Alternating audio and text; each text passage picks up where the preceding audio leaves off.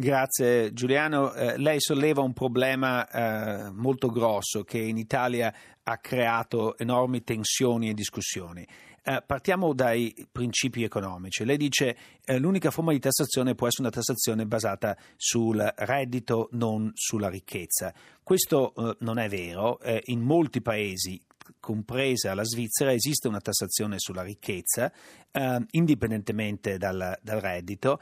Anche in Italia esiste, ad esempio, una patrimoniale, seppur molto piccola, sui eh, depositi e ehm, su, su, sui titoli in deposito, eh, che non è commensurata al quanto questi titoli rendono. Eh, oggi se uno investe in titoli eh, tedeschi eh, ha un rendimento negativo, per cui addirittura ha una perdita e ciò nonostante deve pagare un'imposta piccola, ma deve pagare un'imposta. Eh, nel particolare caso delle abitazioni, le abitazioni generano un eh, eh, rendimento. Questo rendimento può essere o in denaro se si affitta o in natura se uno ci, ci vede dentro, ma eh, non è che una persona che viva nel palazzo, in un palazzo settecentesco da 27 stanze in centro a Roma, eh, non abbia capacità produttiva semplicemente perché non percepisce un reddito. Lui ha un'enorme capacità produttiva che è il reddito figurato di quell'appartamento e eh, decide di consumarla sotto forma di, eh, di, affitto a se stesso invece di, di affitto a terze parti. È, è, come se eh, quando andiamo a lavorare riceviamo un uh, fringe benefits, un bene in natura e questo non dovrebbe entrare a far parte del reddito semplicemente perché non è monetario. Assolutamente no, se lei riceve una macchina dalla sua impresa, questa, questa macchina entra a far parte, almeno in, in, cioè, con certi parametri, del suo reddito e quindi della sua uh, tassazione.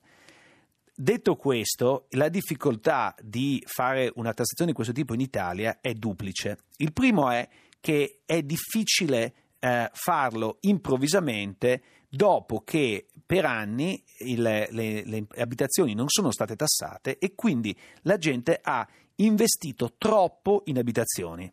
Cioè il, la situazione in cui lei si trova da pensionato è una situazione in cui eh, eh, ha un reddito relativamente basso rispetto all'abitazione in cui penso lei viva e eh, diciamo, lei ha programmato nella sua vita di eh, risparmiare, comprarsi una casa e poi vivere in quella casa in funzione di una tassazione che si aspettava zero. Ora si trova una tassazione elevata e quindi fa fatica a riaggiustare.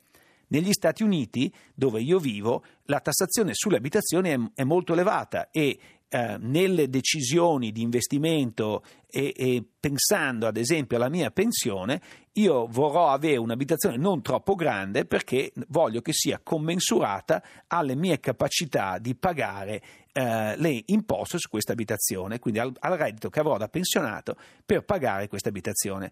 Chiaramente se questa, questa um, eh, tassazione aumenta improvvisamente, io mi trovo a possedere una casa troppo grande per le mie capacità di reddito.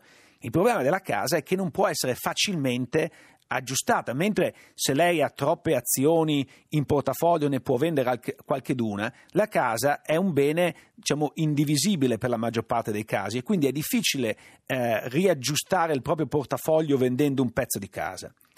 È per questo che ehm, a suo tempo, quando si discuteva sul IMU o, sì o IMU no, io avevo fatto una proposta molto semplice, ovvero che tutte le persone che avevano uno scarso reddito, invece di pagare l'imposta al, al, momento l'avrebbero capitalizzata al momento della vendita o della successione. Questo permetteva alle persone anziane, alle persone con un non un grosso reddito, di non avere un esborso immediato, ma di contribuire in base alla capacità contributiva che effettivamente in, eh, includeva anche il valore della casa.